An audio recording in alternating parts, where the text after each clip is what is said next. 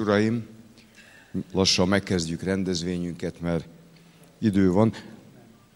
Most történelmünk szent pillanata előtt állunk, emlékezünk holnap, ugyanakkor a jelenlegi históriánknak is egy izgalmas szakaszában van Magyarország most tavasszal, de nem ez az oka, hogy 14-én rendezzük, hanem praktikus oka van, így sikerült megszervezni ezt a témát, ezt a fontos ügyet, de mindenképpen rezonál az emberben az, hogy nem csupán egy gazdasági, politikai ügyről, problémáról beszélünk ma, Oroszországról, annak a magyarországi térségbeli gazdasági, hatalmi, üzleti szerepéről, hanem valóban egy olyan országról, melynek történelme rengeteg szálon érintkezett a miénkkel.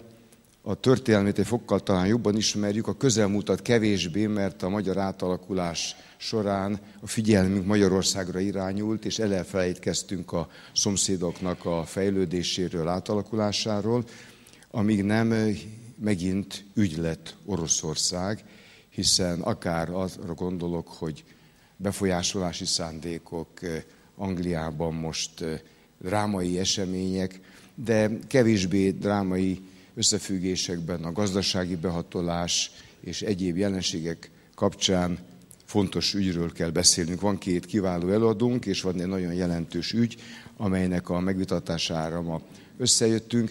Még azon is gondolkozik az ember, hogy ha ezt a témát végig gondoljuk, akkor lehet, hogy nem sokára valamikor majd Kína kapcsán kell egy hasonló beszélgetést tartanunk, mert hiszen el lehet arról mondani szintén, hogy egy nagy kultúrájú ország, tiszteljük nyelvét, már mint Kínának kevésbé, az oroszt már közelebbről, hiszen muszáj volt tanulnunk, bár rögtön hozzáteszem, édesapám, aki a fronton harcolt annak idején, majd hadifogságba töltött három évet, hazajött, és óriási különbséget tudott tenni az orosz nyelv és kultúra feltétlen tisztelete, és az orosz-szovjet rezsimben szerzett mindenfajta tapasztalatainak a hordaléka között, és ez óriási eredmény. Tehát egy olyan népről, kultúráról van szó, melynek a, a tudományos nyelvi, zenei, eh, technikai fejlődését mindig is elismertük, azonban, azonban eh, magyar fejlődés szempontjából egy súlyosan kérdőjeles ügy. Ezért tehát arra kértük a szakértőinket,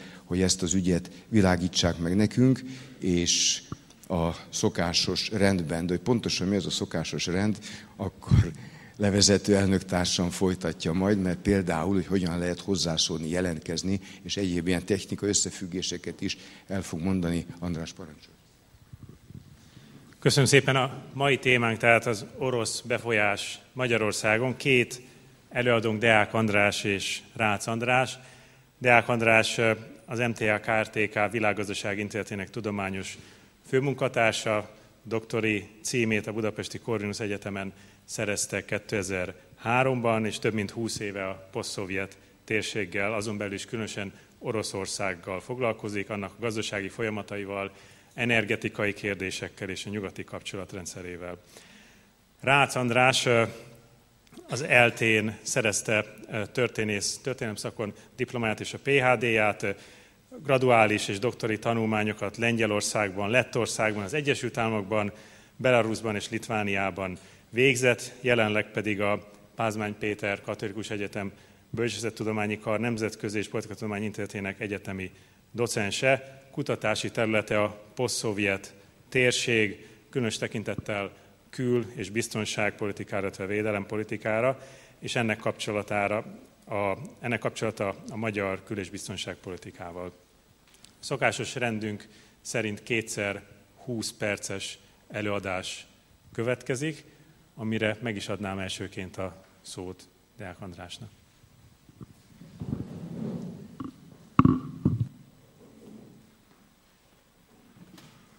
Köszönöm a, köszönöm a szót, köszönöm a meghívást. Viszonylag szabad kezet kaptunk a tekintetben, hogy miről beszélhetünk, ezért az Andrással, Rácz Andrással némileg koordinálva én két témát választottam magamnak. Az első tíz percemet arra használnám, hogy valamiféle kronológiáját adnám, hogy az oroszok hogyan és miért építenek befolyást a térségben, Kelet-Közép-Európában, post térségben, egyéb helyeken, milyen eszközöket használnak, és ezen belül hova tehető a magyar eset. És a második felében végzettségemnél fogva a gazdasági jelenlétről beszélnék, ezt is különben a térségre vonatkoztatva próbálnám elhelyezni Magyarországot, körülbelül hol vagyunk. Tehát az orosz befolyásépítésnek mondjuk a mostani hullám a 2000-es évek közepén kezdődött. Itt az orosz diplomácia pár sokkot átélt. Az egyik volt az amerikaiak iraki inváziója, és ennél is nagyobb volt a posztszovjet térségben a színes forradalmak bekövetkezte, főleg ugye a 2004-es 5-ös ukrán narancsos forradalom, amikor is Moszkvában úgy látták, hogy az idő ellenük dolgozik, és valamiféle váltóállítást kell e, indítani, a, főleg a posztszovjet térségben, de azon túlmenően is, és csináltak egy számvetést. Ennek a számvetésnek egy Mogyesz Kolerov nevezetű úriember volt, különben a főkoordinátor, aki az elnöki adminisztrációban ezt a tevékenységet valamilyen szinten koordinálta, és ennek pár megállapítást lehet itt látni, ami különben viszonylag cezúra jellegű szakítást teremt a korábbi nézetekkel, amelyeket mondjuk, hogy a posztszocialista rendszerekre, ahogy látták a posztszocialista rendszereket Moszkvában. Az egyik az a megállapítás, hogy az a fajta kánkapitalizmus, ami kialakult a volt Szovjetunió területén, kisebb rész Kelet-Közép-Európában, ez egy konszolidált rendszer, és fenn fog maradni. Másrészt kifejezetten úgy érzékelték, hogy a nacionalizmus lesz a meghatározó ideológia az elkövetkezendő években, hogy ez egy föltörekvő ideológia. Ezt, hogy különben, hogyha a posztszovjet térséget nézzük, akkor ez nem volt egy nehéz, eh, nem volt nehéz megállapítani. Leszámoltak azzal a mítosszal, eh, hogy vannak orosz baráterők a térségben. Kifejezetten úgy látták, hogy minden politikai formáció a saját érdekei mellett épül föl, és ebbe bizonyos kooperáció az oroszokkal beleférhet, de nem sui generis orosz barát erők. Azt is érzékelték, és az főleg ugye a volt szovjet térségre igaz, de némileg kelet-közép-európára is alkalmazható, hogy a nyugat ugyan ígér, hiteget, anélkül, hogy képes lenne fölzárkóztatni jólétileg ezeket az országokat, a volt szovjetésükben akár integrálni őket, illetve hát nem mellékesen ugye a katonai erőt, azt úgy látták, hogy ahhoz képest, hogy a hidegháború után nagyot csökkent a jelentősége, hogy újra nőni fog a, a, a jelentősége. Illetve volt egy másik megállapítás, ez a 90-es évek közepében már el, végén elég népszerű volt. Oroszország a 90-es évek végét úgy élte meg, és az mai napig szerintem azért az orosz diplomáciában valahol ott van, ők alapvetően gyengék, tehát hogy alapvetően a gyenge, gyenge fél, ők egy ostromlott erőd, akiknek, hogyha nincs is arra erőforrásuk, hogy integrációkat építsenek föl, barátokat szerezzenek, de arra mindenképpen van elég erőforrásuk, hogy az alternatív szövetségeket, vagy az ellenük irányuló koalíciókat legalábbis bizonyos régiókban rombolják. Ennek lesz jelentősége. Ennek megfelelően mik voltak azok az építőkockák, amelyeket elkezdtek ekkoriban alkalmazni. Ugye egy régi orosz technológia, semmi új nincs benne, az oroszok általában az eliteken keresztül szeretnek e, szövetségeket építeni, tehát ellentét, nincs, nincs, hogy mondjam, nincs egy ilyen orosz életérzés, amit mondjuk Amerika vagy Európa kisugároz magából, az oroszok általában, ahogy élnek, az nem egy ilyen mintakövetés. Nagyon szeretjük az orosz magas kultúrát, de nem kívánunk úgy élni, ahogy mondjuk Jekaterinburgban élnek. Tehát, hogy az Oroszország mint egy ilyen vonzásközpont nem túl erős a társadalom széles rétegei számára, de az elitek megkörnyékezhetők, erre van elég erőforrása az oroszoknak, tehát ez nagyon fontos volt aszimmetrikus helyzetek teremtése, főleg az energetikában, a gazdaságban ez adva volt, és a 2000-es évek olajárobbanása, gázárobbanása ezt igencsak előtérbe tolta.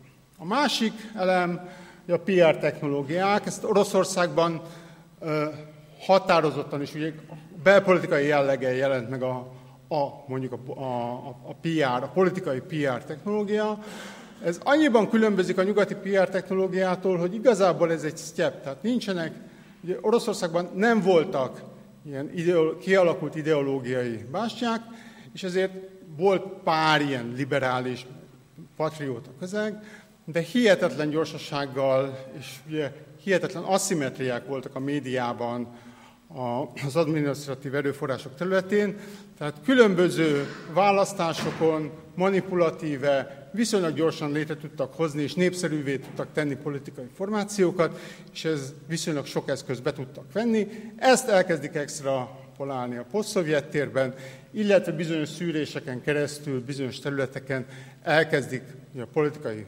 pártokat megkeresni Kelet-Közép-Európában, Nyugat-Európában. A 2005-ös év az, amikor először a Jobbikhoz, a bolgár Atakához, illetve más kelet-közép-európai szélsőjobboldali pártokat megközelítenek, illetve megkezdődik egy ilyen gyakorlat ki alakítás, és ez fejlődik aztán tovább, láttuk ugye Amerikában és egyéb helyeken. Kiépítenek Putyin környe, környezetében egy imást.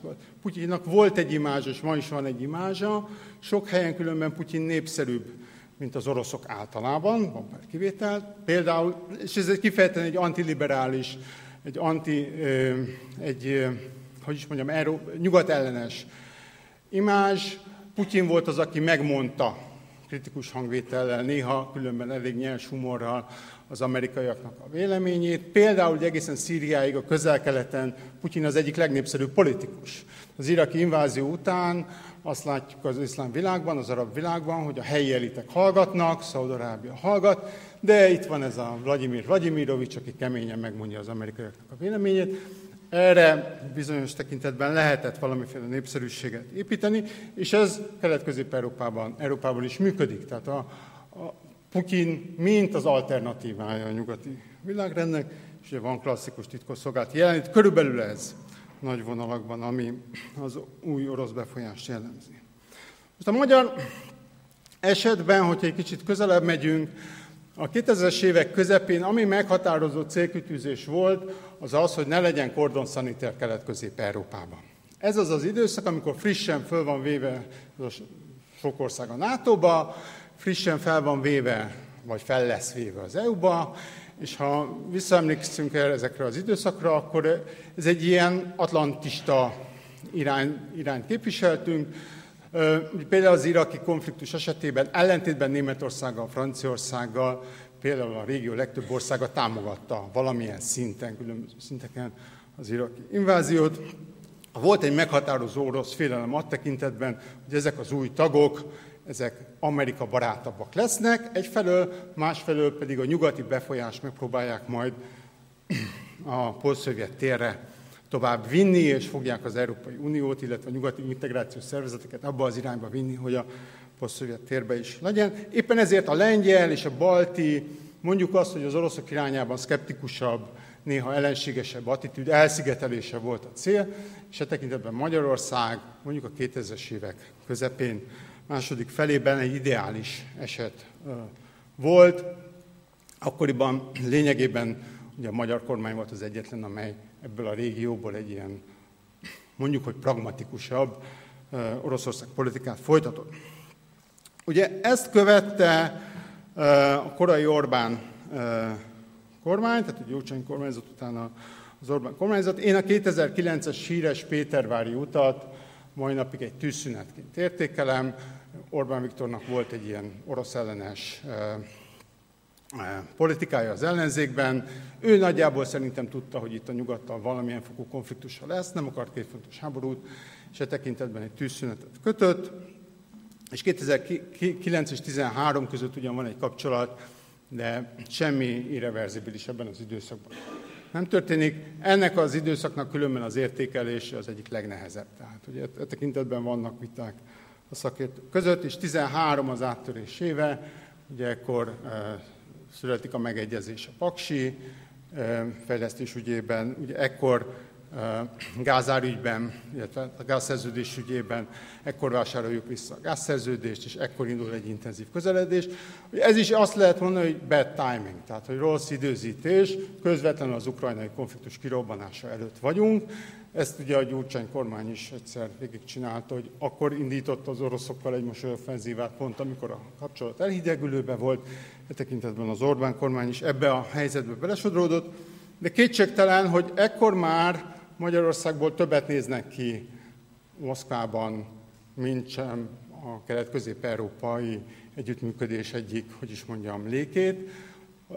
Azt lehet látni ugye, hogy Orbán Viktor az Európa politika enfant terrible-ként definiálja magát, tehát egy ilyen belülről kritikus hangvételt folytat, ami sok tekintetben, nem teljes mértékben, de vannak olyan pontok, ahol összeér körülbelül a mainstream orosz hangvétellel, körülbelül az, amit az oroszok szeretnek, e, e, sugároznak mondjuk Európa fele.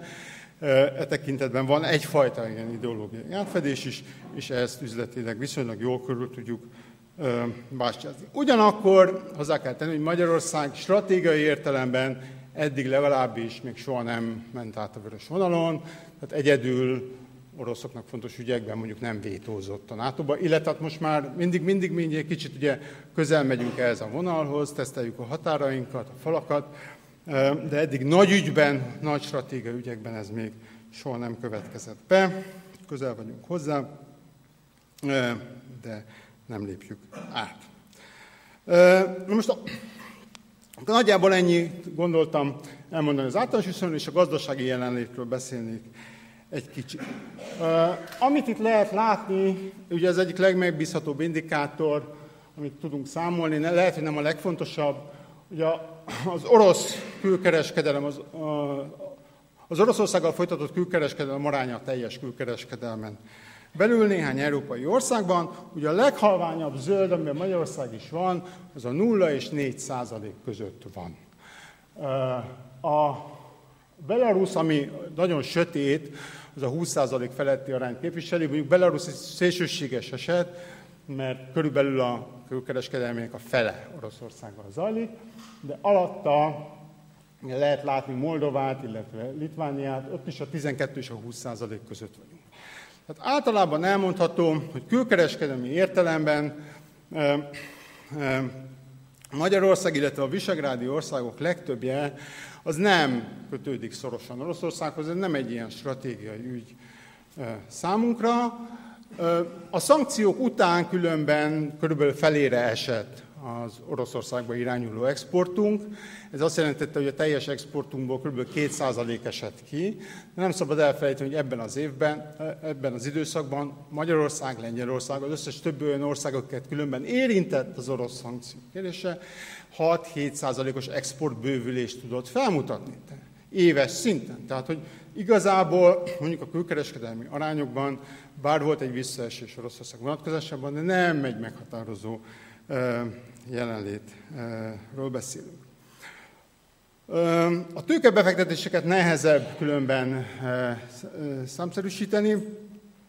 Ha kivesszük a finn és a balti esetet ebből a történetből, amely történetileg egy más dolog, azt lehet, azt lehet látni, hogy tőkebefektetések vonatkozásában annál nagyobb az orosz jelenlét, minél kevésbé ment be működő tőkek direkt tőke az adott országba, minél kevésbé volt sikeres a rendszerváltás.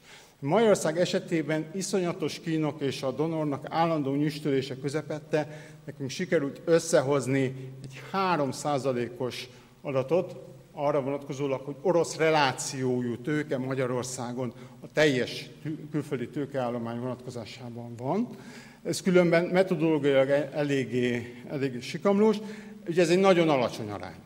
Magyarországon érdemi orosz tőke nincs, a Balkánon, Bulgáriában, Szerbiában sikerült összehozni egy 15% körüli adatot, ebben különben benne van nem csak az, hogy mondjuk a helyi finomítók és az energetikában tényleg impozáns módon be vannak az oroszok, de mondjuk van egy csomó ingatlan befektetés főleg Bulgáriában, és a poszt ország az, ahol ugye sokkal kevésbé sikerült a rendszerváltás. A direkt, a közvetlen tőkebefektetések aránya nagyon alacsony, ezért ott sokkal magasabb számokkal tudunk számolni.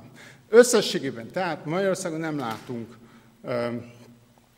meghatározó gazdasági jelenlétet ezen vonatkozásban. Ugye a, a, az export teljesítményhez érdemes még hozzátenni azt, hogy teljes bizonyossággal állítható, hogy az exportnak körülbelül a kétharmada multinacionális cégek alapján, tevékenység alapján történik. Tehát nem a magyar orosz politikai egyeztetéseknek az eredménye. A legnagyobb tételek azok mobil telefonalkatrészek, gépjármű alkatrészek, vagy gépjármű export, és ezek mutatták fel a legnagyobb növekedést. Hát önmagában gazdasági, orosz gazdasági jelenlét nincs. Most ehhez kell hozzátenni, ugye, hogyha ez mérhető, az energetika, és azon belül mondjuk a paksi beruházás. Önmagában egyedül ugye a paksi beruházás egy a GDP 10%-ára rugó adósság hitelszerződést jelent. Ez fokkal nagyobb elem, mint az összes orosz relációjú befektetés Magyarországon, vagy akár különben a teljes export és külkereskedelmi forgalom. Igazából azt lehet mondani, hogy tulajdonképpen orosz gazdasági jelenlét vonatkozásában paksot leszámítva, és az energetika bizonyos kérdéseit leszámítva, igazi, meghatározó jelenlét nem nagyon látható. Itt látható ugye az orosz export teljesítmény. Ugye ez nem meglepő, hogy a kék vonal jelenti az, az orosz export arányát a teljes exportból. Ugye ez 2014 óta erősen visszaesett, és igazából különben nem is lehet arra számítani, hogy az a fajta dinamikus növekedés, ami mondjuk a 2000-es évek közepétől jellemző volt Oroszországra, ez valamiképpen helyreálljon. Nagyon sok ér van amellett, hogy Oroszország mondjuk egy ilyen nagyon alacsony gazdasági növekedést inkább stagnálásra számíthat, úgy tűnik különben, hogy az a fajta árfolyam kurzus, ami kialakult rubel-dollár vonatkozásban, azt az orosz kormány tartani akarja, illetve 2012 óta kifejezetten egy protekcionista hangvétel van az orosz gazdaságpolitikában.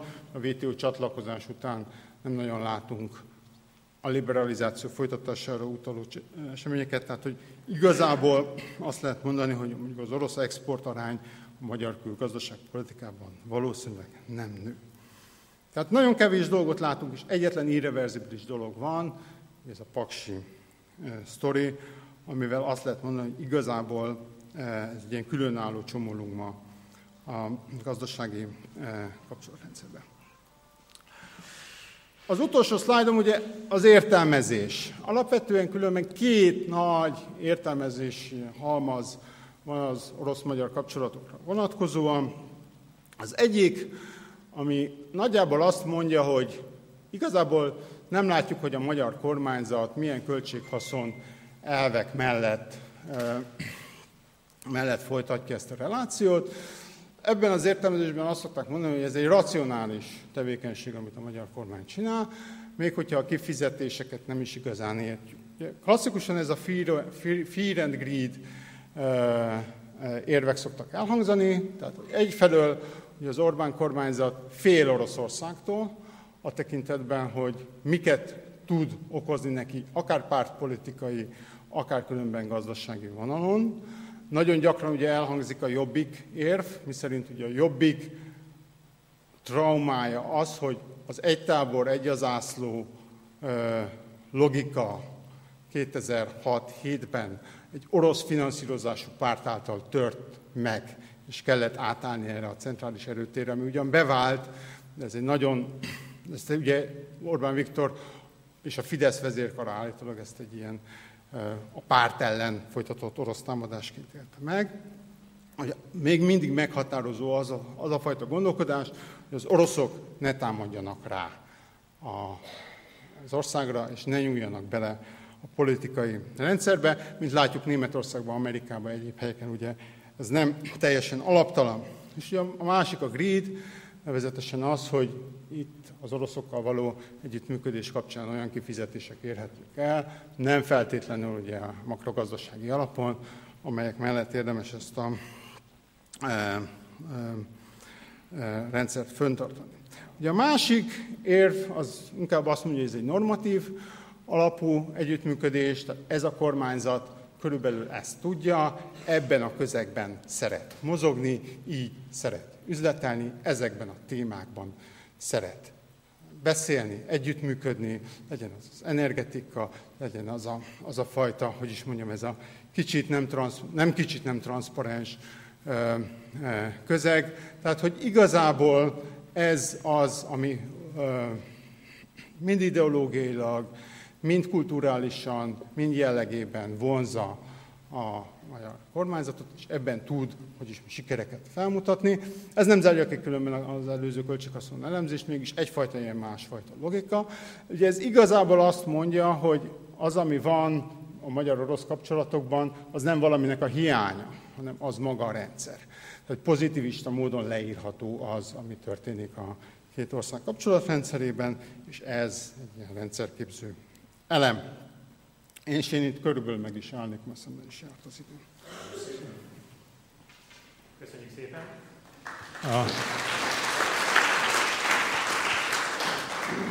Köszönjük szépen az előadást, akinek kérdése lenne, nekünk az a technikánk ezeken az üléseken, hogy írásban ilyen kis papírfecniken lehet beadni a kérdéseket, ez sokkal időhatékonyabb, és aki szeretne kérdést feltenni, hogy fölteszi a kezét, akkor Bálint Janka Szent Ignác a szakkollégiumban oda fog menni az illetőhöz, és így tudjuk a kérdéseket a végén együtt megválaszolni. A második előadásra Rácz Andrásnak adnám meg a témát. Köszönöm. Előjár, előjáróban két technikai megjegyzés. Egyrészt természetesen minden, amit elmondok, az kizárólag a saját személyes véleményem, tehát sem intézménynek, sem más szervezetnek ez nem hivatalos álláspontja. Ugyanehhez kapcsolódik, hogy kizárólag nyílt forrású információk épül az elemzés, tehát aki nagy titkokra vágyik, az rossz helyre jött. A harmadik észrevétel, ez, ez egy diktafon. Én felveszem a saját előadásomat. Nagyon szeretem, hogyha valaki idéz, az pontosan teszi. Ha valaki nem pontosan teszi, akkor rendkívül kellemetlen tudok lenni, szerintem nem érdemes kipróbálni. Ha valakinek kellene a hangfelvétel, akkor tőle el lehet kérni. Amiről e, szeretnék beszélni, ugye Deák András után nagyon kellemes helyzetben vagyok, tehát megköszönhetném a, rész, a meghívást, és szépen visszülök válaszolni a kérdéseket, de azért megpróbálok hozzátenni néhány dolgot. Struktúráját tekintve alapvetően egy deduktív megközelítést használnék, tehát általános nagy stratégiai érdekektől haladnék a hátralevő 18,5 percemben a konkrétabb kérdések felé. Mivel én sokkal inkább vagyok Oroszország szakértő valamennyire, mint sem a magyar belpolitikai folyamatok ismerője, ez az embernek a cél egészsége szempontjából sem rossz egyébként, megpróbálnék inkább valamiféle orosz stratégiának a rekonstruálására kísérletet tenni. Ugye honnan indulunk? András elmondta az általános stratégiai kereteket. Ha megnézzük az orosz kül- biztonságpolitika hatályos dokumentumait, akkor ezekben a dokumentumokban Közép-Európa nem is szerepel. Tehát nincs külön közép-európa, kidolgozott nyilvános közép-európa stratégia. Az utolsó ilyen jellegű dokumentum, ami ténylegesen, részletesen, sok tíz oldal hosszúságban beszélt arról nyilvánosan, hogy mik az orosz külpolitika Közép-Európával kapcsolatos érdekei, ez 1997-es. Ez meglehetősen régi. A régióval kapcsolatos orosz külpolitikának az alapvető meghatározó faktorai az a régió államainak EU és NATO tagsága. Ebben semmi újdonság nincsen. Az orosz külpolitika minden más normálisan működő nagyhatalom külpolitikájához hasonlóan a regionális stratégiai érdekeknek alárendeli az adott országokkal kapcsolatos bilaterális stratégiai érdekeket, másképp fogalmazva EU és NATO tagországokkal kapcsolatos bilaterális stratégiai érdekek, vagy bilaterális stratégiák nem fognak különösebben eltérni attól, ami az EU egészével, illetve a NATO egészével kapcsolatos stratégiai érdekek kapcsán megfogalmazható. Tehát mindig a közép-európai országokkal kapcsolatos orosz stratégiának meghatározva eleme az, hogy ez a régió az EU és a NATO tagja. És ugye most én is hoztam néhány szlájdot az, e- a, annak a megválaszolásához, hogy mire építhet Magyarországon egy, egy Magyarországgal kapcsolatos orosz stratégia, mire épülhet, mihez lehet nyúlni. Ugye azt látni kell, hogy orosz szempontból Magyarország és egyébként Románia Közép-Európán belül egy picikét kilóg, olyan értelemben, hogy sokkal kevesebb a soft power kiindulási lehetőség. A Magyarország vonatkozásában nem szláva nép, nem szláva nyelv, nincs közös határ, e, nem él számottevő e, orosz ajkú lakosság Magyarországon.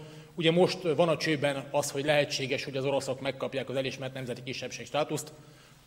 Az akadémia erre mostanában dönt, lehet, hogy már döntött, de ez egy olyan dolog, hogy ha teljesítik a feltételeket, akkor ehhez joguk van. Pont.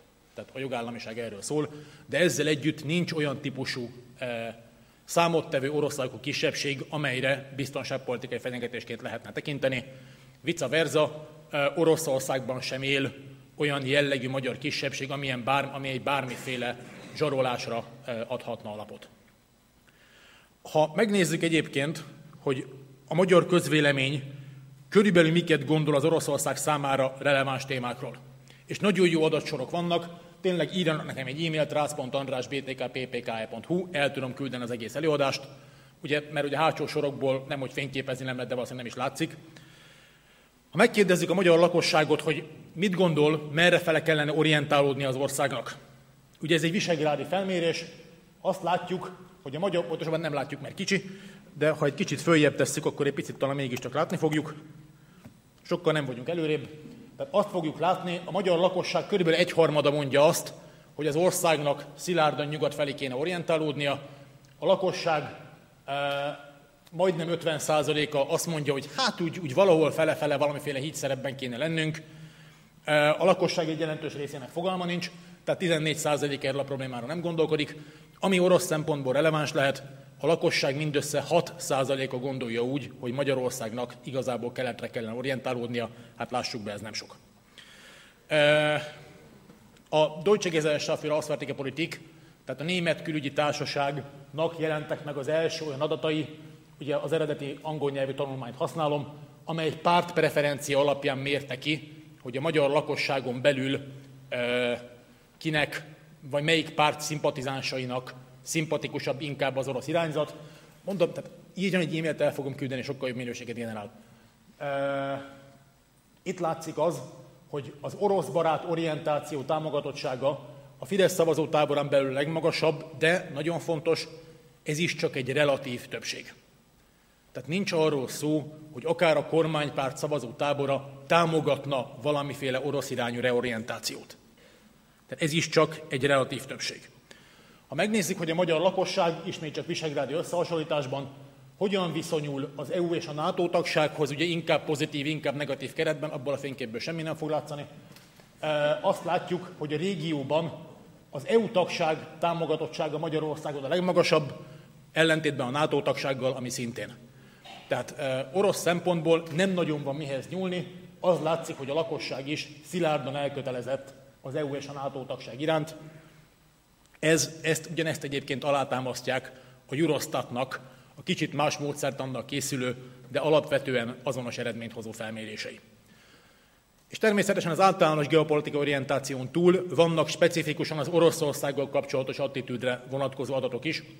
Messze a legjobb forrás egyébként az ELTE Russzisztikai Kutatóközpontja által több mint tíz éve csinált felmérés. Ugye megmérték a magyar lakosság attitűdjeit 2006-ban, 2012-ben és 2016-ban is tehát majdnem teljesen friss adataink vannak. A tárkival együttműködve készülnek ezek a felmérések. Nagyon-nagyon részletesek, nem csak a, nem csak a végeredmények ismertek, hanem ugye, ha az ember a metaadatokat elkezdi böngészni, akkor végzettség, korcsoport, minden ilyesmi szerint is nagyon érdekes eredményekre lehet jutni. Ugye még egyszer itt vannak pártpreferencia alapján a geopolitikai orientációk, még a kormánypárt szavazótáborában is ez csak relatív többség. És ugye demokratikus rendszerekben a párt szavazótáborának preferenciái visszahatnak arra, amit egy kormányzat vagy egy párt meg tud csinálni. Ez egy elég fontos tényező. És ugye megkérdezzük a magyar lakosságot, hogy milyen irányba kellene az Oroszországgal való kapcsolatoknak változnia, akkor olyan eredményeink jönnek, hogy ugye politikai, gazdasági, kulturális kapcsolatok mindegyiknek a támogatottsága gyors ütemben csökken, az látszik, hogy 12 és 16 között, bocsánat, 12 és 16 között markáns bezuhanás figyelhető meg mindegyikben, ez nyilvánvalóan az ukrajnai válság hatása. Pillanatnyilag ott tartunk, hogy ha azt a kérdést teszik fel a magyar lakosságnak, hogy szeretne-e szorosabb politikai kapcsolatokat Oroszországgal, mindössze egyharmad válaszolja azt, hogy igen, a lakosság kétharmada nem szeretne ilyet, vagy nem tudja. A gazdasági kapcsolatok támogatottsága, picivel öt, a kapcsolatok erősítésének támogatottsága picivel 50% fölött van, de nem sokkal, ami nekem mély szívfájdalmam, hogy a kulturális és oktatási kapcsolatok erősítésének támogatottsága is már az 50% környékén mozog csak, tehát sajnos ez is csökken, ezt, ezt én nagyon-nagyon rossz tennek tartom. Ha megkérdezik a magyar lakosságot, hogy tanítsunk-e orosz nyelvet a középiskolákban, vagy általános iskolákban, az látszik érdekes módon, hogy pusztán annak a lehetősége, hogy a gyerek tanulhasson oroszul, ha akar, ez a domináns attitűd. Nincs olyasmiről szó, hogy már pedig legyen kötelező orosz nyelvoktatás. Ez azt gondolom, hogy kulturális tudományos tekintetben, ugye egyetemi emberként nekem ez fontos, ez szerintem bizakodásra ad okot, de itt is csak körülbelül a lakosság 50%-a gondolja, úgyhogy erre szükség lenne. Ugye manapság sok, sok szó, nehéz, manapság sok szó, sikerült másodjára is, szokott esni az információs hadviselésről, fake newsról, alternatív médiáról, itt vannak a szlovák Globsec Policy Institute-nak olyan adatai, hogy a régió lakossága milyen mértékben hisz inkább a hagyományos, illetőleg inkább a mainstream médiának.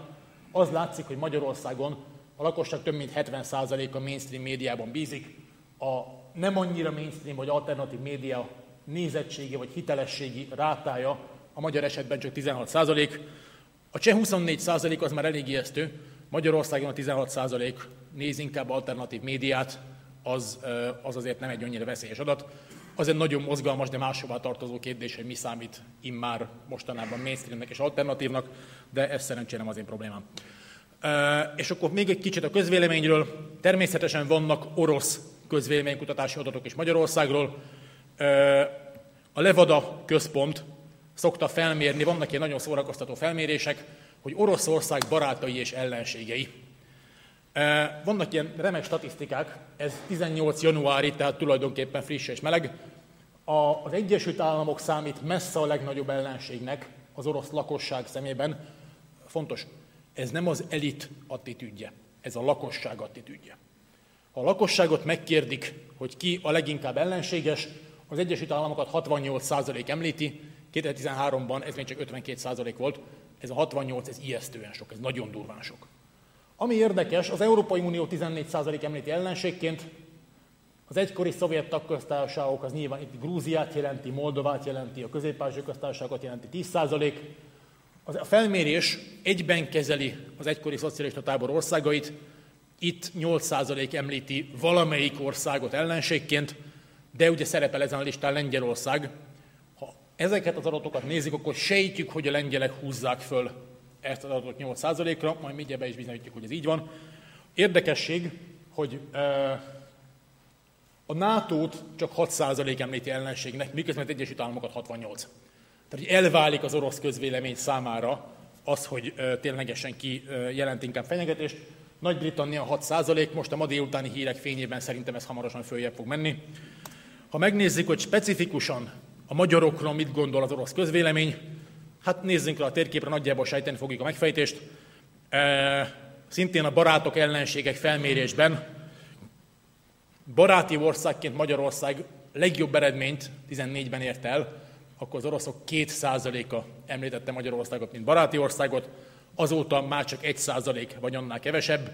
A barátok listáján a 40. helyen vagyunk, az ellenségek listáján nem is mérhető az eredmény, tehát Magyarországot az orosz lakosság kevesebb, mint egy százaléka említette egyáltalán, mint, mint potenciális ellenséget.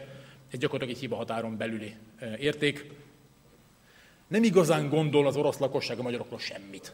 Tehát, de ez valószínűleg jól van így. Ami orosz szempontból érdekes lehet, az az, hogy mivel a magyar lakosság, mint az előbb láttuk, nincs igazi orosz barát attitűd, nincs igazi orosz barát érzelem, ahogy Deák András is említette, nincs igazán olyan orosz barát politikai erő, ami ezt elvi alapon csinálná. Nem nagyon van mire építeni orosz szempontból. Annál is inkább, mert ellentétben mondjuk Szlovákiával, vagy Csehországgal, vagy Lengyelországgal nincs pánszláv politikai hagyomány, lévén nem szláv nép, és ellentétben mondjuk a cseh esettel nincs erős orosz barát baloldali politikai hagyomány sem, Ugye a cseh kommunista párt az rendszeresen bejut a cseh parlamentbe, kormányban nem, de azért beszavazzák a parlamentbe, Magyarországon nincs ilyen. Nem nagyon van mire építeni, moszkvai orosz, orosz fejjel gondolkodva. Ebből pedig tulajdonképpen következhet a stratégia is, pontosabban a használandó stratégiai eszközök jellege, hiszen ugye befolyásról beszélünk. Azt hiszem, hogy a használható stratégiai eszközöket két fő kategóriába lehet sorolni. Az egyik, ahogy Deák András is mondta, az elitekben való befolyásszerzés, a másik pedig olyan tartós gazdasági pozíciók szerzése, olyan stratégiai gazdasági pozíciók szerzése, amelyek tartós befolyást biztosítanak, független attól, hogy éppen ki van kormányon. Egy atomerőmű az például egy ilyen projekt. Egy nagyon hosszú távú gázszerződés az például egy ilyen projekt. Ezekbe az irányokba próbál törekedni az orosz külpolitika. Ez nem egy jó vagy rossz kérdés, ez nem egy erkölcsi dilemma, az egy, az egy másik szakma. De racionálisan leírni azt, eh, ahogy egy másik ország külpolitikai működik, az szerintem megcsinálható. Próbáljunk sorban haladni, eh, ugye annál is inkább, mert a gazdasági pozíciószerzés lehetőségéről András beszélt. Ha az elitekben való befolyásszerzés eszközeit és lehetőségeit nézzük, ugye egyéneket, gazdasági szereplőket, politikusokat, politikai mozgalmakat meg lehet közelíteni. Erre Közép-Európában és Nyugat-Európában is számos módszert látunk, közvetlen finanszírozástól zsaroláson át mindenféléig. Lehet próbálkozni azzal, hogy orosz barát politikai pártokat hozunk létre, vagy meglévő mozgalmakat igyekszünk orosz barát irányba fordítani, illetőleg lehet a civil társadalmon belül megpróbálni ilyen típusú szervezeteket létrehozni. Most specifikusan a magyar esetben, ami orosz szempontból pozitív lehet, ugye ezt Ungvári Krisztián nem olyan régen elmondta, Magyarországon érdemi illusztráció nem zajlott, tehát a régi hálózatok erejére valamilyen szintig lehet támaszkodni. Orosz szempontból rossz hír, hogy ezek a hálózatok az idő múlásával előbb-utóbb eltűnnek. E, szintén tapasztalat, kormány független, a korrupciós befolyás, mint eszköz, a sajnálatos módon jól működik a magyar elitek körében. Lehet tehát ki van ásva rengeteg információ, mindenki tudja, miről beszélünk. Ez egy meglehetősen hatékonyan működő eszköz már elég régóta. És ugye az erős energetikai pozíciók, amik különösen a 2000, 2000-es években voltak meghatározó, a gázszektor, az is egy, egy lényeges eszköz volt. Ha egy picit megfordítjuk a diskurzust, és mindjárt a végére érek, ugye András beszélt a keleti nyitásról röviden, ehhez adni, hogy magyar oldalról ugyanez hogy néz ki. Ugye, ha az ember megnézi egy kicsit, hogy ez a keleti nyitás hogyan kezdődik. 2010 és 2014 között a magyar külpolitikában két párhuzamos diskurzus fut. Van egy globális nyitás diskurzus, és van egy keleti nyitás diskurzus. A globális nyitás az a Martonyi János féle külügyminisztérium nevéhez fűződött, ugye részben azzal függött össze, hogy Magyarország pályázott az ENSZ BT nem állandó, nem állandó tagságára. A globális nyitás, mint projekt, az egy hangsúlyozottan gazdasági jellegű dolog volt, a globális nyitás propagálói folyamatosan azt mondták, hogy a globális nyitás csak gazdasági kiegyensúlyozást jelent, politikai reorientációt nem.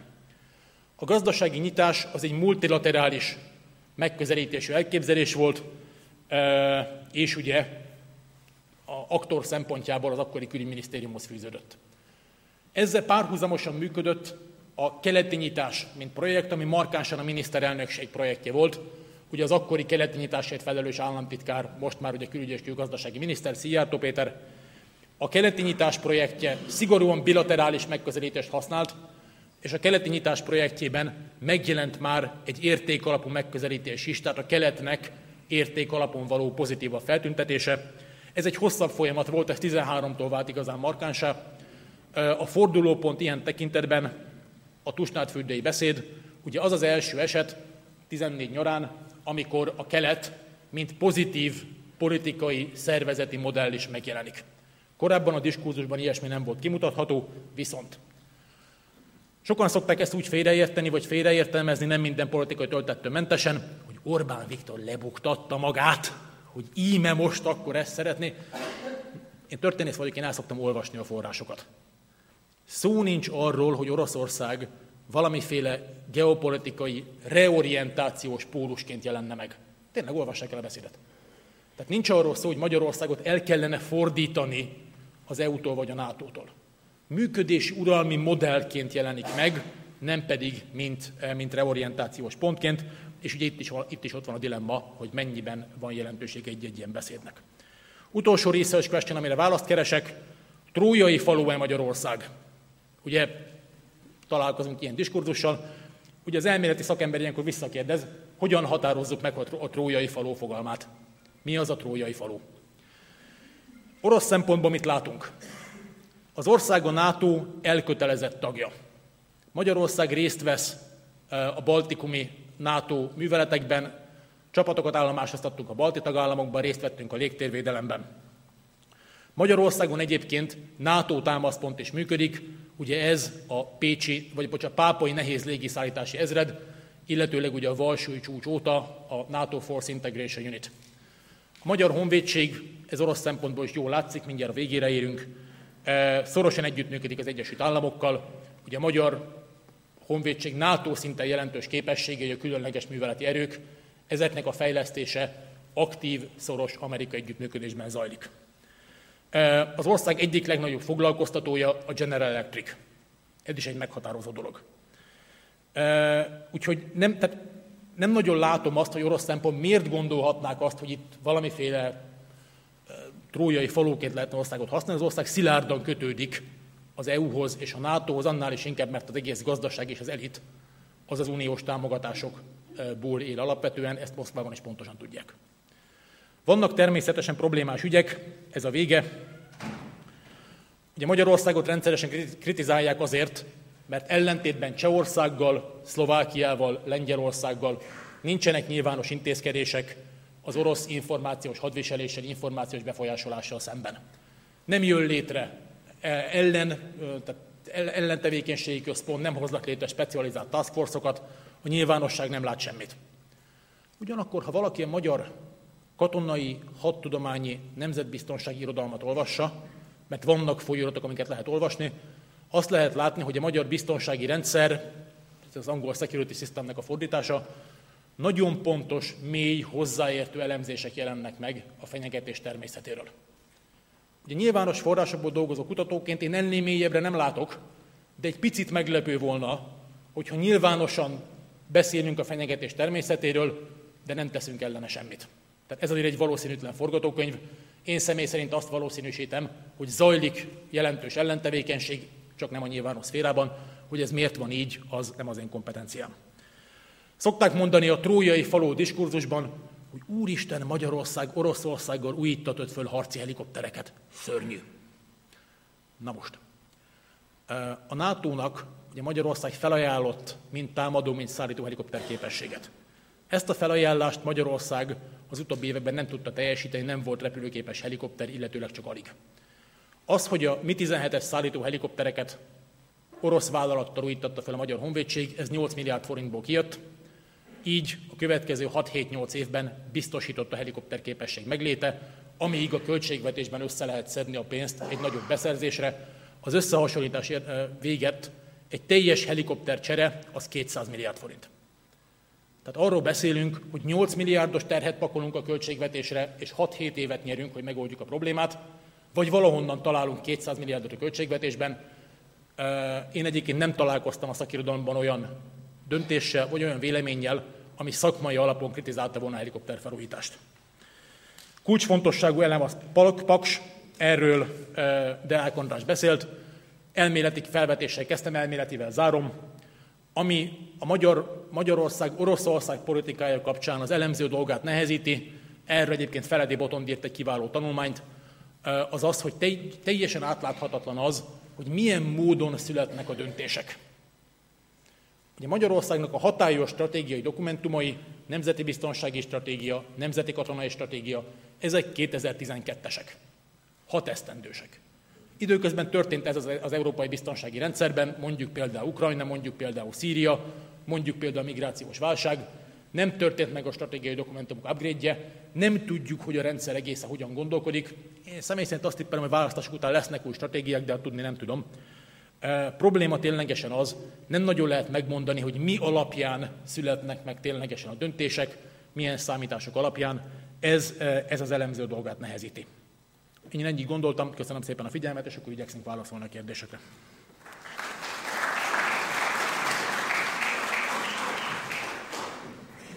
Köszönjük szépen, mielőtt a kérdéseket fölolvasnám, még egy rövid hozzászólással készült, készült egy szakkollégiumi e, diák, Hobot Péter a Rajk László szakkollégiumból, akinek 5 percre megadnám a szót.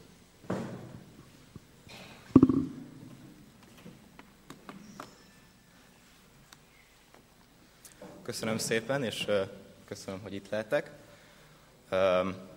Én egy ilyen kicsit Deák Andráshoz kapcsolódnék, és a, és a putyini kép, és a putyini külpolitikának az imázsa arról beszélnék, és főleg abban, hogy milyen eltérések vannak a, a egy ilyen régebbi generáció és az YZ generációnak a felfogásában. És ez egyáltalán szerintem, hogy miért gondolom, hogy működhet, és Valahogy azt látom, és erre Bot Péter Ákos is utalt, hogy, a, hogy egy az ilyen a Y és az Z generáció előtti generációkban az Oroszországhoz való viszony Magyarországon az egy ilyen a kultúrát, a magas kultúrát nagyon tisztelő, de a, valahogy a rendszer vezetésével és az orosz elitekkel szemben valamilyen averziót megfogalmazó kép van.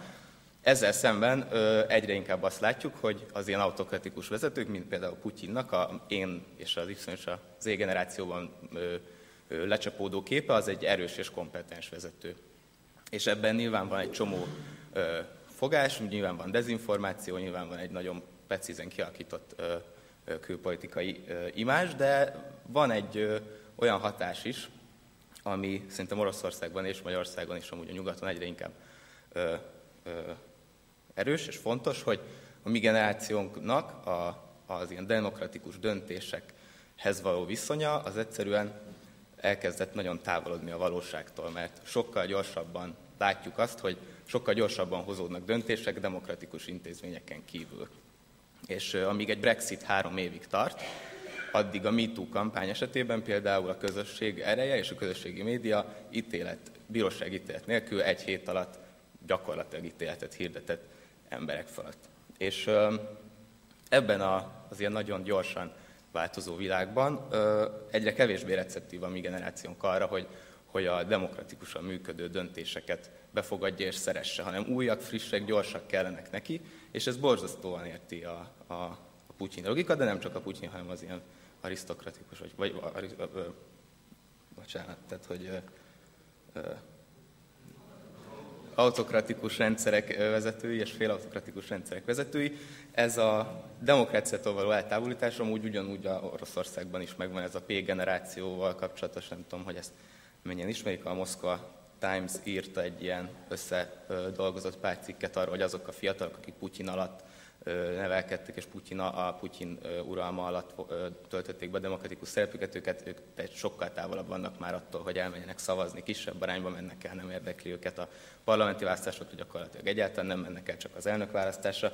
És ezt a, ezt a demokráciai intézményektől a távolságot tudják szerintem nagyon jól kihasználni az ilyen egyszerű és pontos és gyorsan értelmezhető üzenetekkel, és egy erős és kompetens képet alakítanak ki a külpolitikájukkal kapcsolatban, és amúgy a Putyin ebben szerintem nagyon ügyes, és ez okoz egy ilyen, egy olyasmi generációs különbséget, hogy, hogy, hogy az én generációban sokkal kevesebb arról a szó, hogy, hogy a orosz magas kultúra milyen értékeket hoz, konkrétan orosz külpolitikát az én generációm sokkal inkább képes befogadni. Köszönöm szépen.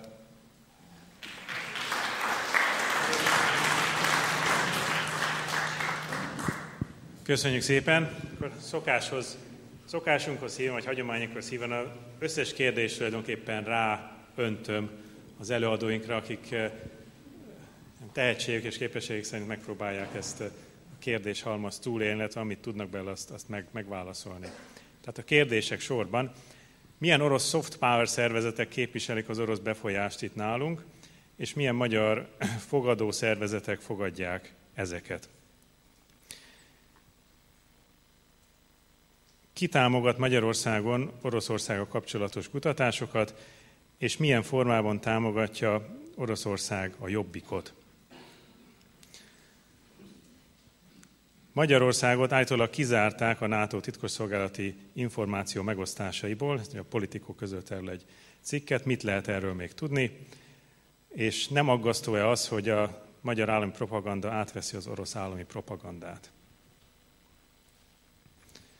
Tulajdonképpen egy hasonló kérdés, a magyar hírlapban és a magyar időkben rendszeresen pro-orosz propagandát lehet olvasni, vajon hogy várható el így az orosz befolyással szembeni védekezés. Igaz-e, hogy Oroszország tudatosan törekszik az EU és a NATO szétzilálására, saját pozíciójának javítása érdekében, így a szélsőséges erők támogatása, fake news szájtok működtetése és a többi. A magyar politikáról mondottak sajnos túl homályosak voltak, ez tulajdonképpen nem is kérdés, egy kritika az előadókkal szemben, úgyhogy világosabban és konkrétabban tessenek fogalmazni.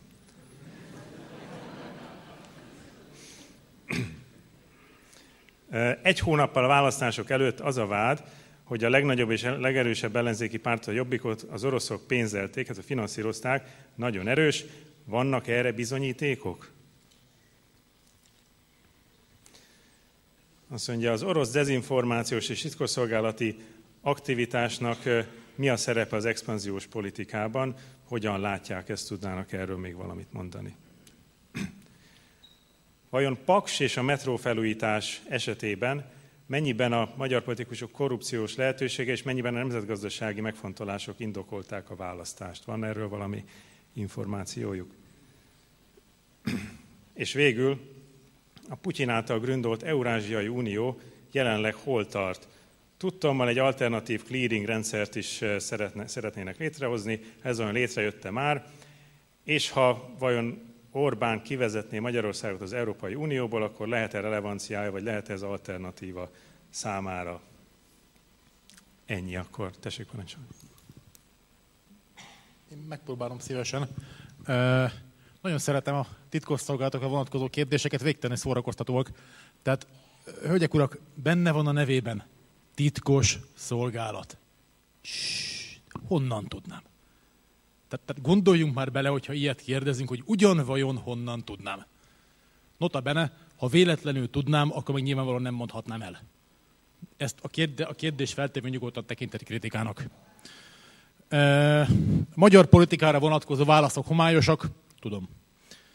Uh, orosz soft power eszközök Magyarországon. Na most. Ez elvisz egy elég érdekes elméleti dilemmához. Probléma-e a soft power eszköz jelenléte? Hogyan választjuk szét azt a teljesen normális kultúrpolitikát, amit minden magára adó ország folytat, az esetlegesen az adott ország politikai folyamatainak vagy gazdasági folyamatainak befolyásolására irányuló tevékenységtől. Ez a soft power eh, irodalmának az egyik legfontosabb problémája, a soft power versus propaganda probléma. Vannak olyan szervezetek Magyarországon, amelyek például a Magyarországon élő oroszoknak az önszerveződő közösségei. Rá lehet mondani a soft power eszköz? Rá, természetes. Baj, én személy szerint nem gondolnám. Van egy orosz kulturális központ, koncerteket szervez, nyelvtanfolyamokat szervez, ott van az Andrási úton, remek kiállításokat szervez. Ez probléma? én megfordítanám a kérdést, miféle ország az, ami rettegne egy orosz kulturális intézet jelenlététől? Tehát próbáljunk már azért reálisak lenni. A, vannak olyan jellegű befolyásolási kísérletek, itt már átvezet kicsikét az információs hadviselés területére. Ugye például hídfő.ru portálról jelent meg az hivatalos forrásból, hogy az az orosz katonai felderítéshez, a GRU-hoz tartozik. Ezt azóta sem cáfolta érdemben senki. Ha az embernek elég ideje van az, hogy hídfő.ru-t olvassa, akkor látja, hogy a cikkeknek az olvasottsága egyébként minimális. Ugye az utolsó, tehát egyébként, ha Magyarországon megfigyelhető orosz propagandát vizsgáljuk, akkor azt látjuk, hogy nagyon-nagyon kevés az ország specifikus téma. Tényleg. Tehát Magyarországon komoly kutatások folynak ebben a témában, a Political Capital foglalkozik például ezzel elég intenzíven ezeken a csatornákon nagyon kevés, specifikusan Magyarországra szabott téma jön. Egy kézen meg lehet számolni. Ugye 14-ben több ilyen volt, volt az az hír, hogy valamiféle Szent István légió harcolna Kelet-Ukrajnában a szeparatisták oldalán, azóta kettő darab magyarról van nyilvános információ, aki megfordult Kelet-Ukrajnában. Hát én két embert azért nem neveznék légiónak. Egy kicsit erősebb dezinformációs kísérlet volt az úgynevezett harckocsi ügy, amikor a hitfő.ru, akkoriban egy teljesen marginális poltár, lehozott egy olyan hírt, néhány harckocsi képével illusztrálva, hogy Magyarország harckocsikat szállít Ukrajnának. Ezt senki nem vette észre egészen addig, amíg az orosz külügyminisztérium nem tiltakozott hivatalosan, ezzel már eleve egy védekező helyzetbe kényszerítve a magyar külpolitikát. Pillanatokat kiderült, hogy természetesen nem szállítunk harckocsikat Ukrajnába, annál is inkább, mert a Magyar Honvédség működőképes harckocsiainak száma 20 alatt van, tehát nem vagyunk abban a helyzetben, hogy különösebben nélkülözhetnénk bármelyiket. Ami egy kicsit komolyá tette a dolgot, hogy a fényképet viszont azt valaki megcsinálta. Tehát valaki azért ott volt, és lefényképezte azokat a szállított harckocsikat abban a pillanatban, amikor ezeket szállították. Valójában annyi történt, hogy a honvédség az egyik raktárba átmozgatta a másikba. Ez egy ország specifikus content volt, nagyon-nagyon kevés ilyen van. Mostanában ugye újra látszik, Magyarországon ezek a csatornák ukrán szélsőséges nacionalizmus veszélyéről beszélnek, Ukrajnában ezek a csatornák magyar szeparatizmus veszélyéről beszélnek, tehát az látszik, hogy van olyan propaganda tevékenységet folytató aktor, aki a magyar-ukrán feszültséget szeretné szítani, de ez a történet sokkal inkább szól Ukrajnáról, mint Magyarországról. Általában, ha a magyarországi ilyen típusú információs befolyásoló csatornákat nézzük, akkor az általános EU, nyugat, Amerika, migráció ellenes kontentet látjuk, országra szabott tartalom érdemben nincs.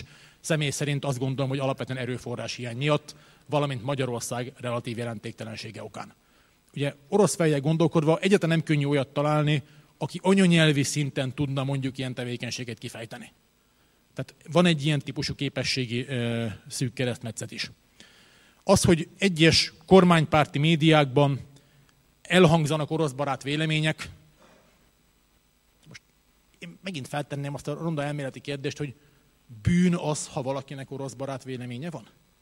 Ez bűncselekmény? Fenyegetésnek tekintjük, hogy egy újságíró, tehát egy, egy, egy, egészséges demokratikus intézményrendszernek kezelnie kell tudni azt, hogy vannak olyan állampolgárai, akik, esetben nem oszt, akik adott esetben nem osztják a kormányzat hivatalos, alapvetően EU és NATO orientált álláspontját. Tehát, tehát nagyon nehéz szétválasztani azt, hogy mi az, ami ártalmatlan vélemény, mi az, ami propaganda. Ez egy nagyon-nagyon csúf dilemma. Úgy egyébként pedig az említett újságok némelyikének az olvasottsága igen nehezen mérhető. Tehát, ugye, tehát nem, nem biztos, hogy túl kellene ezt dimenzionálni, és ugye azt látjuk, hogy a magyar társadalom nyugatorientáltsága minden közvéleménykutatási adat szerint alapvetően változatlan. Az EU ellenes propaganda hatása ellenére is. Ha megnézik a Eurostat felméréseket, az EU-n belül az uniós tagság támogatottsága Magyarországon az egyik legmagasabb évek óta. Kék plakátok ide vagy oda. Tehát amikor orosz propaganda veszélyéről beszélünk, a fő probléma az, hogy hogyan mérjük a hatást. Mert ugye az outputra lehet fókuszálni, meg lehet számolni, hogy hány ilyen cikk van. Én is tudok olyan magyar újságírót, aki RT cikkeket hoz le fordításban, mint véleménycikk. Ez bizonyítható és ha megpróbáljuk, akkor be fogom, be fogom bizonyítani, tehát szerintem nem érdemes ezzel kötekedni. Tehát van erre példa, de ez marginális. Tehát az outputot meg lehet számolni, hogy melyik csatornán milyen anyag jön le, de ennek a tényleges hatása igen nehezen mérhető. A statisztikákból nem látszik, hogy a magyar lakosság elfordulna a nyugattól. Volt kérd, a jobbik orosz finanszírozása, fogalmam nincs, kérdezzék meg a jobbikot. Tehát a 2000-es évek közepéről voltak olyan típusú interjúk, amikor arról beszéltek, hogy Kovács Béla készpénzzel segítette jobbikus politikusoknak az oroszországi kiutazását, szervezett ilyeneket, nyílt forrásból az ember ilyeneket tud.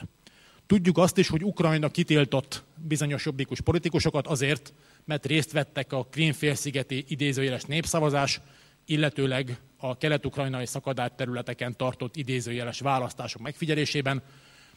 Nem tartom valószínűnek, hogy ők a saját pénzükön utaztak volna oda. Tehát ott valaki nyilván fizette nekik az utat, de ezt nyílt forrásban nem lehet bizonyítani. Tehát ilyen típusú ügyek vannak, de az, hogy most ténylegesen a Oroszország finanszírozza a jobbikot közvetlenül, erre a legutolsó nyílt forrású struktúrált információk a 2000-es évek közepéről származnak, ennek több mint egy évtizede. Tessék?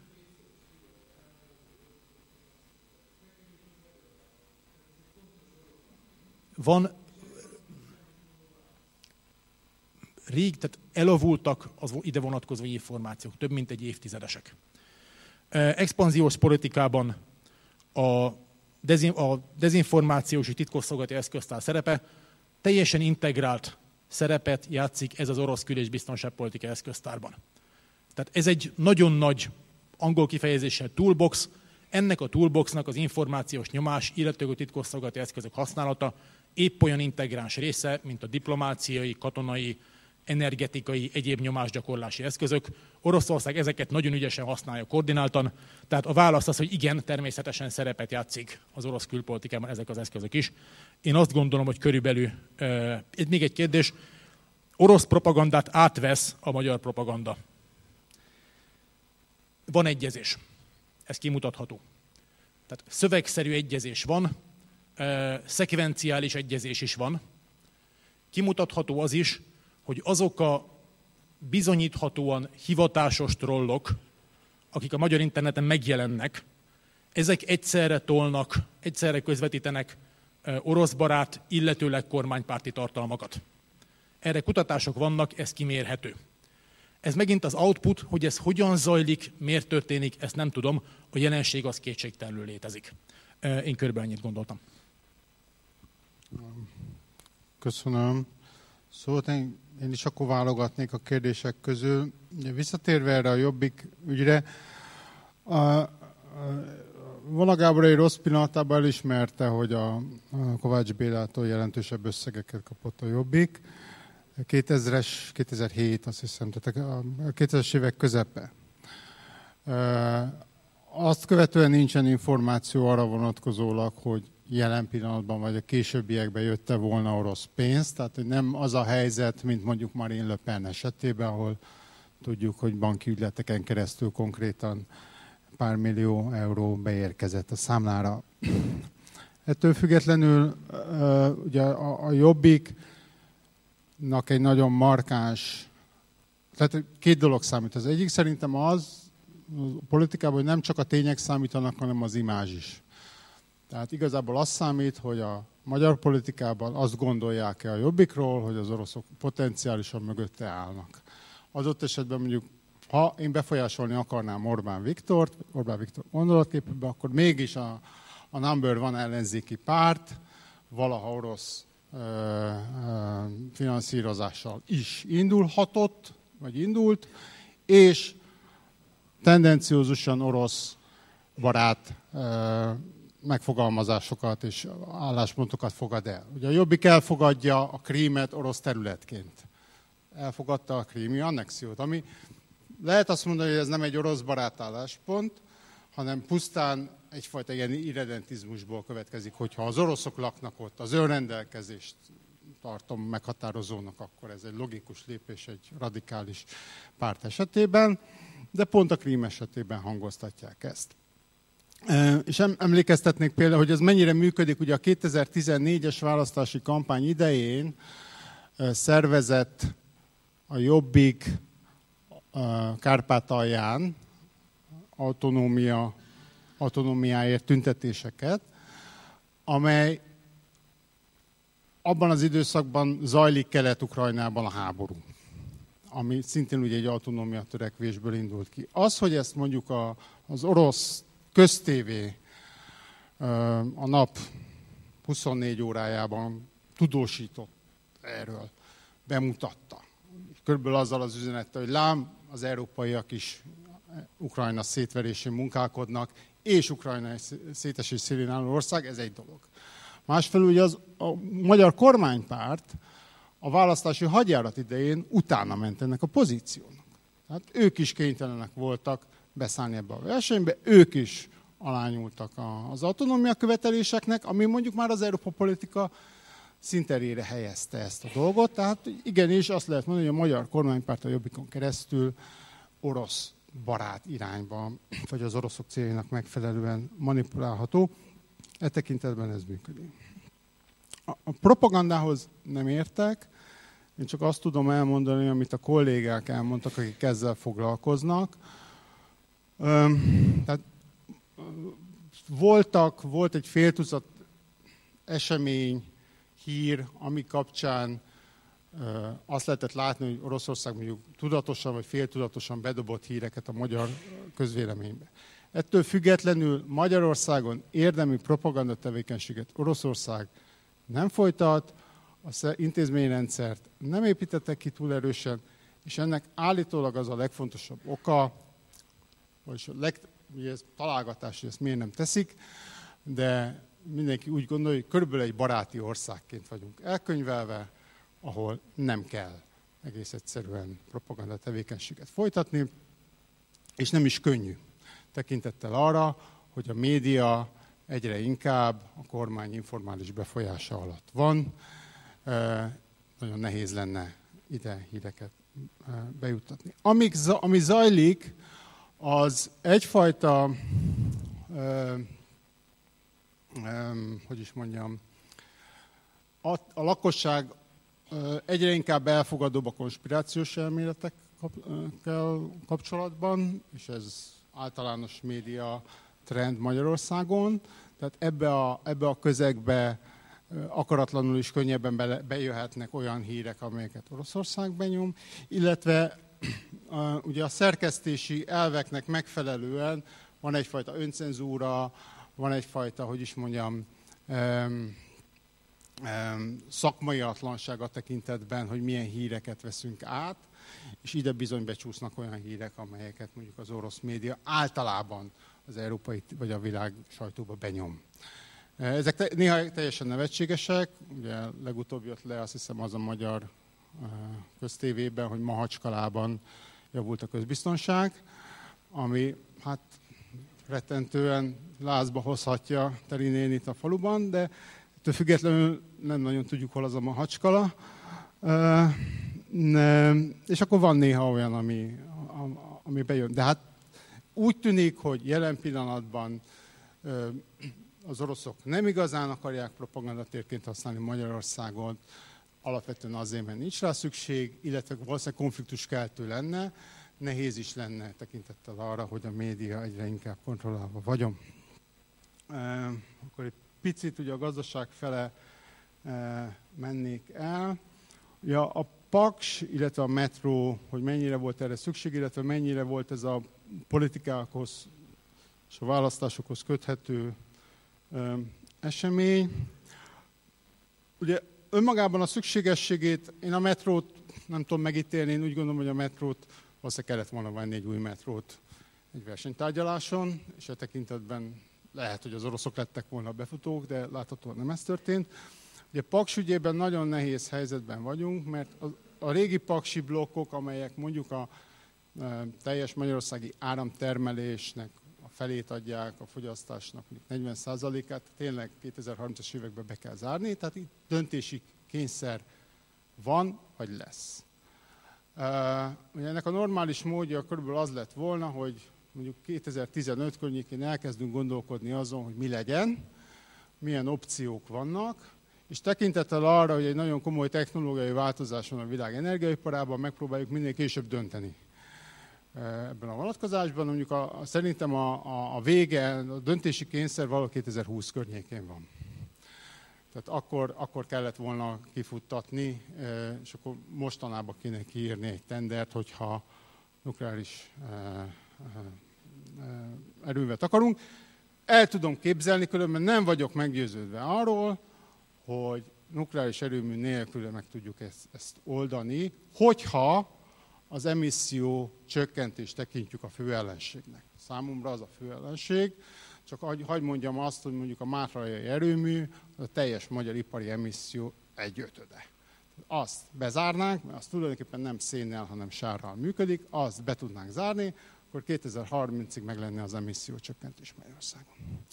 E, nagyon kívánatos lenne, csak az egy, az két mostani paksi blokk, amit az belead a rendszerbe. Tehát, hogy én e tekintetben én ezt a kérdést nyitva hagytam volna, azért vagyok egy könnyű helyzetben, mert nem néztük meg az alternatívákat, illetve már 2014-ben ez a kérdés hip, ripsrops eldőlt. Tehát ezt így nehéz e, támogatni nem tudom megmondani, hogy szerepet játszott ebbe, e, ebben a választás. Az nagyon gyanús volt, hogy három hónappal egy választás előtt Orbán Viktor egy ilyen horderejű kérdést vállal. Elképzelhető, hogy az oroszok ragaszkodtak ahhoz, hogy ezt még a választás előtt tessék aláírni. Nem tudom, nem tudom, hogy ennek mi volt a politikai konnotációja. Általában nem tudom, hogy ezzel miért kellett sietni. EU-NATO szétzirálása, igen, szerintem ez valamennyire cél. Az biztos, hogy az oroszok nem kedvelik, a nato nem kedvelik, az érthető.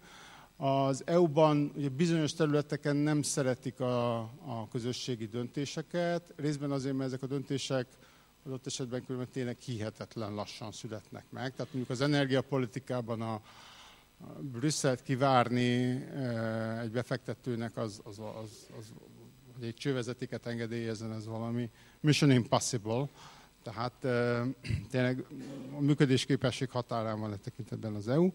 E, másfelől, és pedig hát nem egy orosz barát szerv a, a, a bizottság, illetve annak szervei, tehát valóban a tagállamokkal nagyon gyakran többre mennek e, ebben az ügyben. És, e, de sokkal inkább arról van szó, hogy általában ugye a, a, az, az, a mainstream ellenes szervezeteket támogatják, a radikálisokat, a szélsőségeseket tudják támogatni politikai szinten, mert ott egyszerűbb támogatást gyűjteni. Szankciók hatása és az orosz importkiváltás. Ugye a szankcióknak, e, eleve, ugye ami Oroszországban, az orosz gazdaságban történt, az nem csak a szankciók hatása. 2014-ben az orosz gazdaság egy hármas sokot élt át, ebben benne voltak a szankciók, azok közül is a pénzügyi szankciók, nevezetesen az, hogy az orosz gazdaság, az GDP egyharmadára tevő euróban és dollárban nominált hitelállományt nem tudták megújítani a nemzetközi pénzpiacokon, azt ugye ki kellett termelni, és e tekintetben volt egy volt egy hitelszűkösség, a másik volt az olajáresés, és a harmadik volt egy strukturális lassulás. Éppen ezért ugye én azt hangsúlyoznám az orosz gazdaság trendjei vonatkozásában, hogy ami zajlik, az hosszú távú, és nem a szankciókból fakad. A szankciók, ahogy múlt az idő, egyre inkább elvesztették a hatásukat. Tehát ma már látható, hogy az a fajta, hogy is mondjam, hitelszűkület érdemben az orosz gazdaságra nem hat. Ami, ami ugye hat, az, az valóban az a fajta félelem, hogy egy csomó befektető számára a politikai tényező megjelent a horizonton, és egy befektetési döntés lett. Tehát, hogy megvan az a lehetőség, hogy valami rossz történik megint a relációban, és azért kevésbé fektetnek be az orosz gazdaságba, de önmagában az orosz gazdaság állapotában a szankciókat nem gondolom, hogy gazdaságilag fontosak. Politikai, szimbolikus jelentősége van a szankcióknak, ez egy ilyen face saving történet. Az orosz importkiváltás szektorálisan hozott sikereket, ugye a klasszikus eset a mezőgazdaság, az egy átütő történet, illetve bizonyos szektorok még felsorolhatók ide négy-öt, de ez nem fog egy átütő lendületet adni az orosz gazdaságnak. Végül, utolsóként, amit van, Eurázsiai Unió clearingrendszer.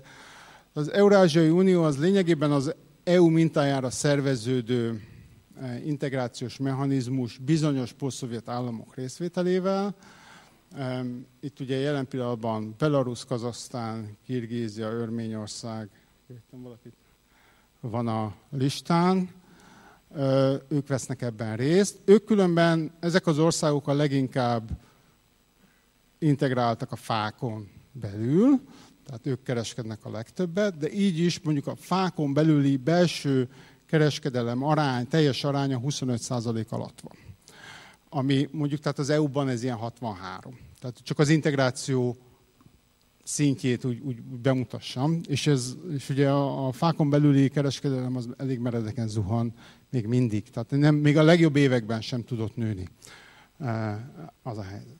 E, ez jelen pillanatban ugye egy vámunión túl vagyunk, ez 2015-ben létrejött. 2025-ben kéne létrehozni az egységes piacot, Erről folynak tárgyalások, és e tekintetben majd meglátjuk, hogy hova jutnak a felek. Most egy ilyen megerősített vámunió van, amely bizonyos relációkban valóban e, van arról szó, hogy rubel elszámolásra térnek át, ez főleg ugye az orosz-belarus, részlegesen ez meg is valósul.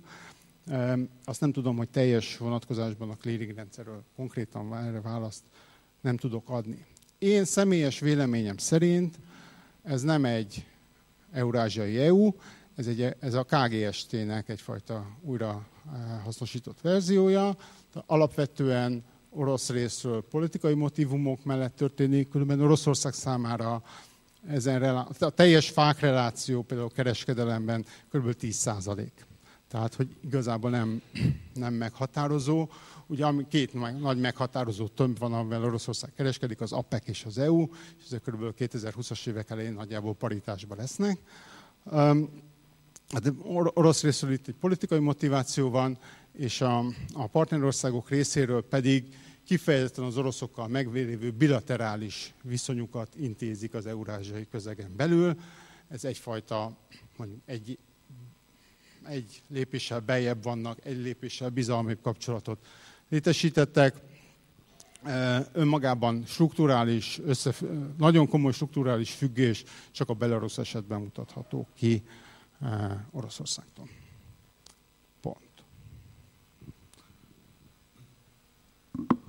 Lassan lezárhatjuk ugye a napot, mert téma még lenne, és nyilván kérdés is lesz, talán az előadók még itt tudnak maradni, akkor lehet négy szem közt is megkérdezni azt, amit az ember vagy nem akar megkérdezni, vagy ő se fog rá választ kapni, hogyha közönség előtt. Ez az egész mai este, ez nagyon illeszkedik egy, egy gondolatmenetbe, amivel foglalkoztunk, és ez nagyon köszönjük szépen a felkészült előadókat, hiszen ez nem csupán egy bilaterális viszony, hanem a magyar társadalmi, gazdasági fejlődés, politikai fejlődés stratégiai kérdéseinek az egyik, egyik nagyon fontos állapota. És ezért is a kérdések egy jelentős része tulajdonképpen nem is az előadókhoz szólt, hanem a magyar politikai stratégiát érintette. És belém is szorult volna kérdés, és kommentár is, mert hiszen nagyon érdekes ügyek voltak ellenzéki pártnak a viszonya Oroszországhoz. Hát ez is érdekes, de azért sokkal érdekesebb a hatalmon lévő erőknek a viszonya Oroszországhoz. Ugye érdekes ügy, hogy 2012-ben készült utoljára stratégiai dokumentum ezekről az ügyekről, közben megváltozott a világ, tehát akármi lesz a választások után, új kormány lesz, jogilag mindenképpen új kormány lesz, tudjuk, nem lehet elkerülni azt, hogy a magyar társadalom és annak az elitje, politikai intézőbizottsága, kormányzata kinne dolgozzon egy új stratégiát, már csak azért is, mert közben például Európának katonai erejekkel szerveződni, hiszen a nato belül ugye nagyon mély változások indultak el. Európában az eurozónára ráépül egy, egy ilyen európai IMF típusú pénzügyi ment, megmentő, támogató pénzügyi rendszer, és bizony, bizony, bizony megeshet, hogy ez nem stratégia, hogy kivezetődjön az ország egy körből, de olyan gyors változások vannak, hogy ha az nem lehet alkalmazkodni, akkor megeshet a, a kellemetlen vég véletlen is, ami egyébként a történelemben előfordul. Ezért tehát nagyon fontos, hogy legyen stratégia, és ahhoz tisztán lássuk, az itt ülők természetesen eh, a maguk eh, kis szerény eszközével tudnak hozzájárulni, a hatalmon levő kezében van a, a toll, de azért természetesen azt gondolom, hogy a magyar értelmiségnek kötelessége ezekkel a kérdésekről gondolkozza.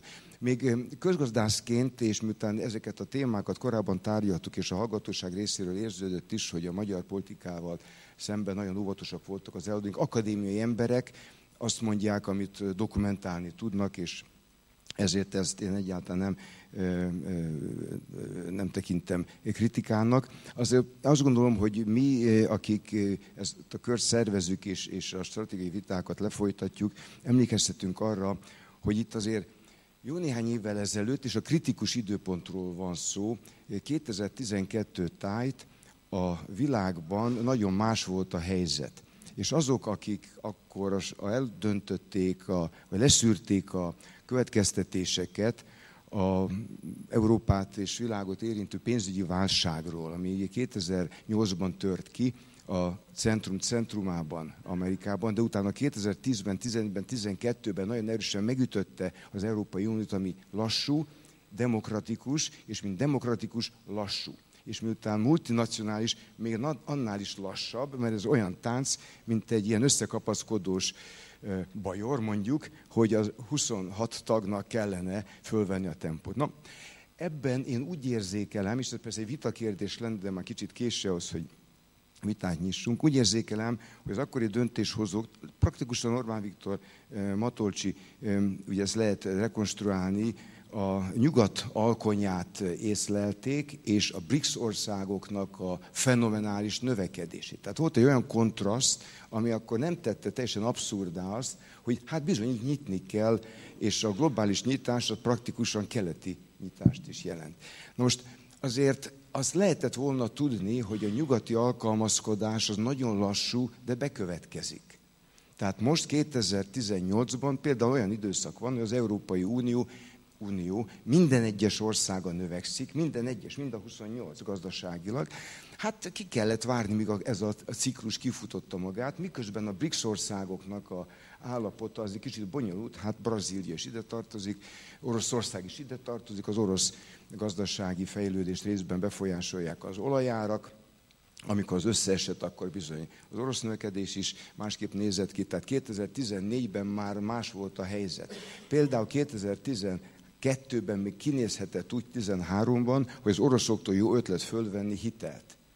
Most egyébként őrült ötletnek néz ki. Az orosz kockázati besorolás Oroszországi nem jobb, mint Magyarország. Hát olyat még nem láttam, hogy valaki egy nála rosszabb pénzügyi besorolású helyzet országból vesz fel hitelt, miközben vehetne fel hitelt mondjuk ugyanez az atomerőmhöz, vagy hasonló atomerőmhöz, sokkal olcsóbban. Hát az akkori mondjuk 4 százalék az jónak tűnt, amikor most a világpiacon másfél százalék a hitelára, akkor nem tűnik annyira jónak. Sőt, azt kell mondani, hogy botrányos. Na, ezt csak példának említem, hogy ugye time inconsistency, mondja a szakma, hogy ami akkor jó volt, esetleg, az később nem jó, mert megváltoznak a viszonyok. És akkor igazán az a kérdés, hogy hogy lehet ebből az új helyzetből jobban kijönni, hogy lehet lezárni pozíciókat, és hogy lehet szembeszállni azokkal az erőkkel, mely erők a maguk nemzeti érdekei alapján nyilván követik a saját stratégiájukat, nem a mi stratégiák.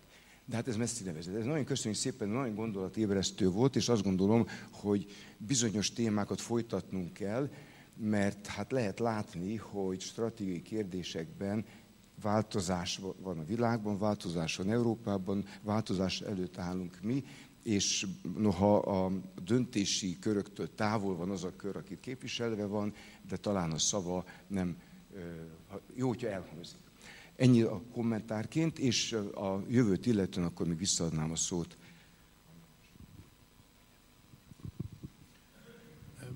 Bejött közben még néhány kérdés, és valószínűleg udvariatlanság volna egyáltalán nem reagálni. Felmerült egy olyan kérdés, hogy a orosz befolyás a magyar EU politikában. Na most ez egy nagyon releváns kérdés, különösen itt a költségvetési, az uniós költségvetési vitákhoz közeledve. Minden ország uniós politikáját alapvetően belpolitikai érdekek határozzák meg. Ez teljesen normális. A magyar uniós politikát is belpolitikai érdekek határozzák meg. A gyakran konfrontatív irányvonalról nyilatkozatok, illetve az orosz, propaganda működése alapján bizonyítható, hogy Oroszország ezt legalábbis nem bánja.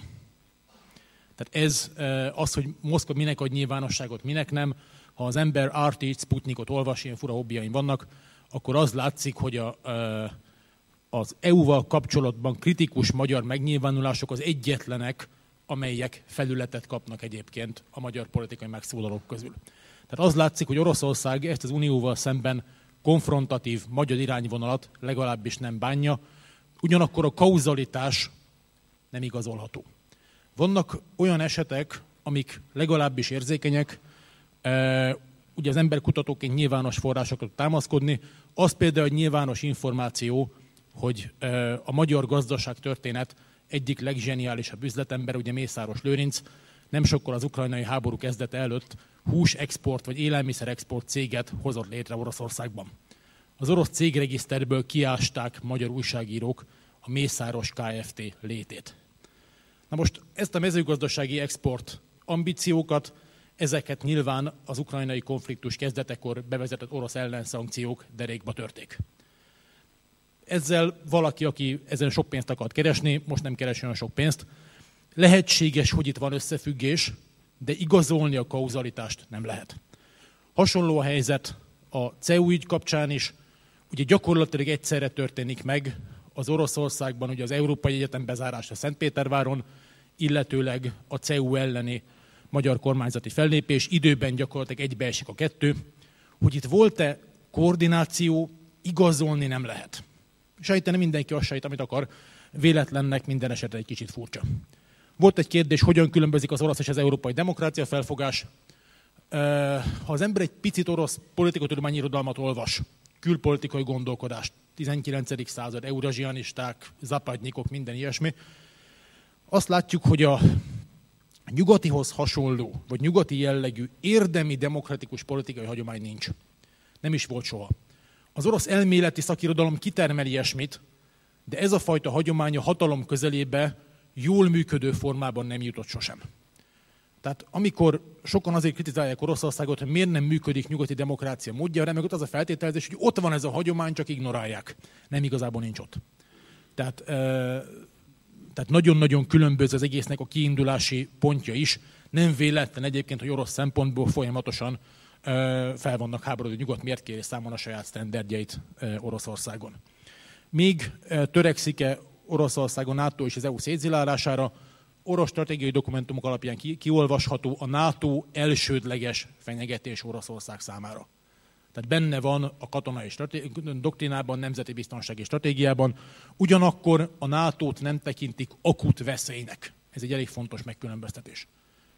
Tehát nem tekintük, tehát nincs olyan típusú percepció, hogy azonnal háború lenne, de a NATO az egy, az egy ellenérdekelt fél. Nyilván van az ellenérdekelt fél gyengítés elemi érdek. Az EU kapcsán van egy nagyon furcsa dilemma, egy Andrei Makaricsov nevű Észtországban dolgozó orosz filozófus ismerte fel ezt először, hogy miközben egyik oldalról érdeke Moszkvának az EU, mint hatékony döntéshozatali eszköz, és mint jogállami normák exportőre, és mint a demokratikus normák exportőrének gyengítése, ezzel párhuzamosan az orosz elitenek viszont szüksége van az EU-ra, mert kell az a jogbiztonság, ahol tartani lehet a pénzt. Ez egy nagyon-nagyon érdekes ellentmondás, mind a kettő jelen van egyébként az EU felé irányuló orosz külpolitikában. Utolsó komment a szankciókhoz. Egyetlen terület van, ahol érdemben nem sikerül kiváltani, ez a haditechnikai, illetve a kettős felhasználású termékek. Ezt a fajta nyugati fejlett technológiával hozzáférést Oroszország érdemben nem tudja kiváltani, vannak próbálkozások, de a haderő reform mögötti átalakulás és lelassulás mögött a technológiához való hozzáférés nehézsége is jelen vannak.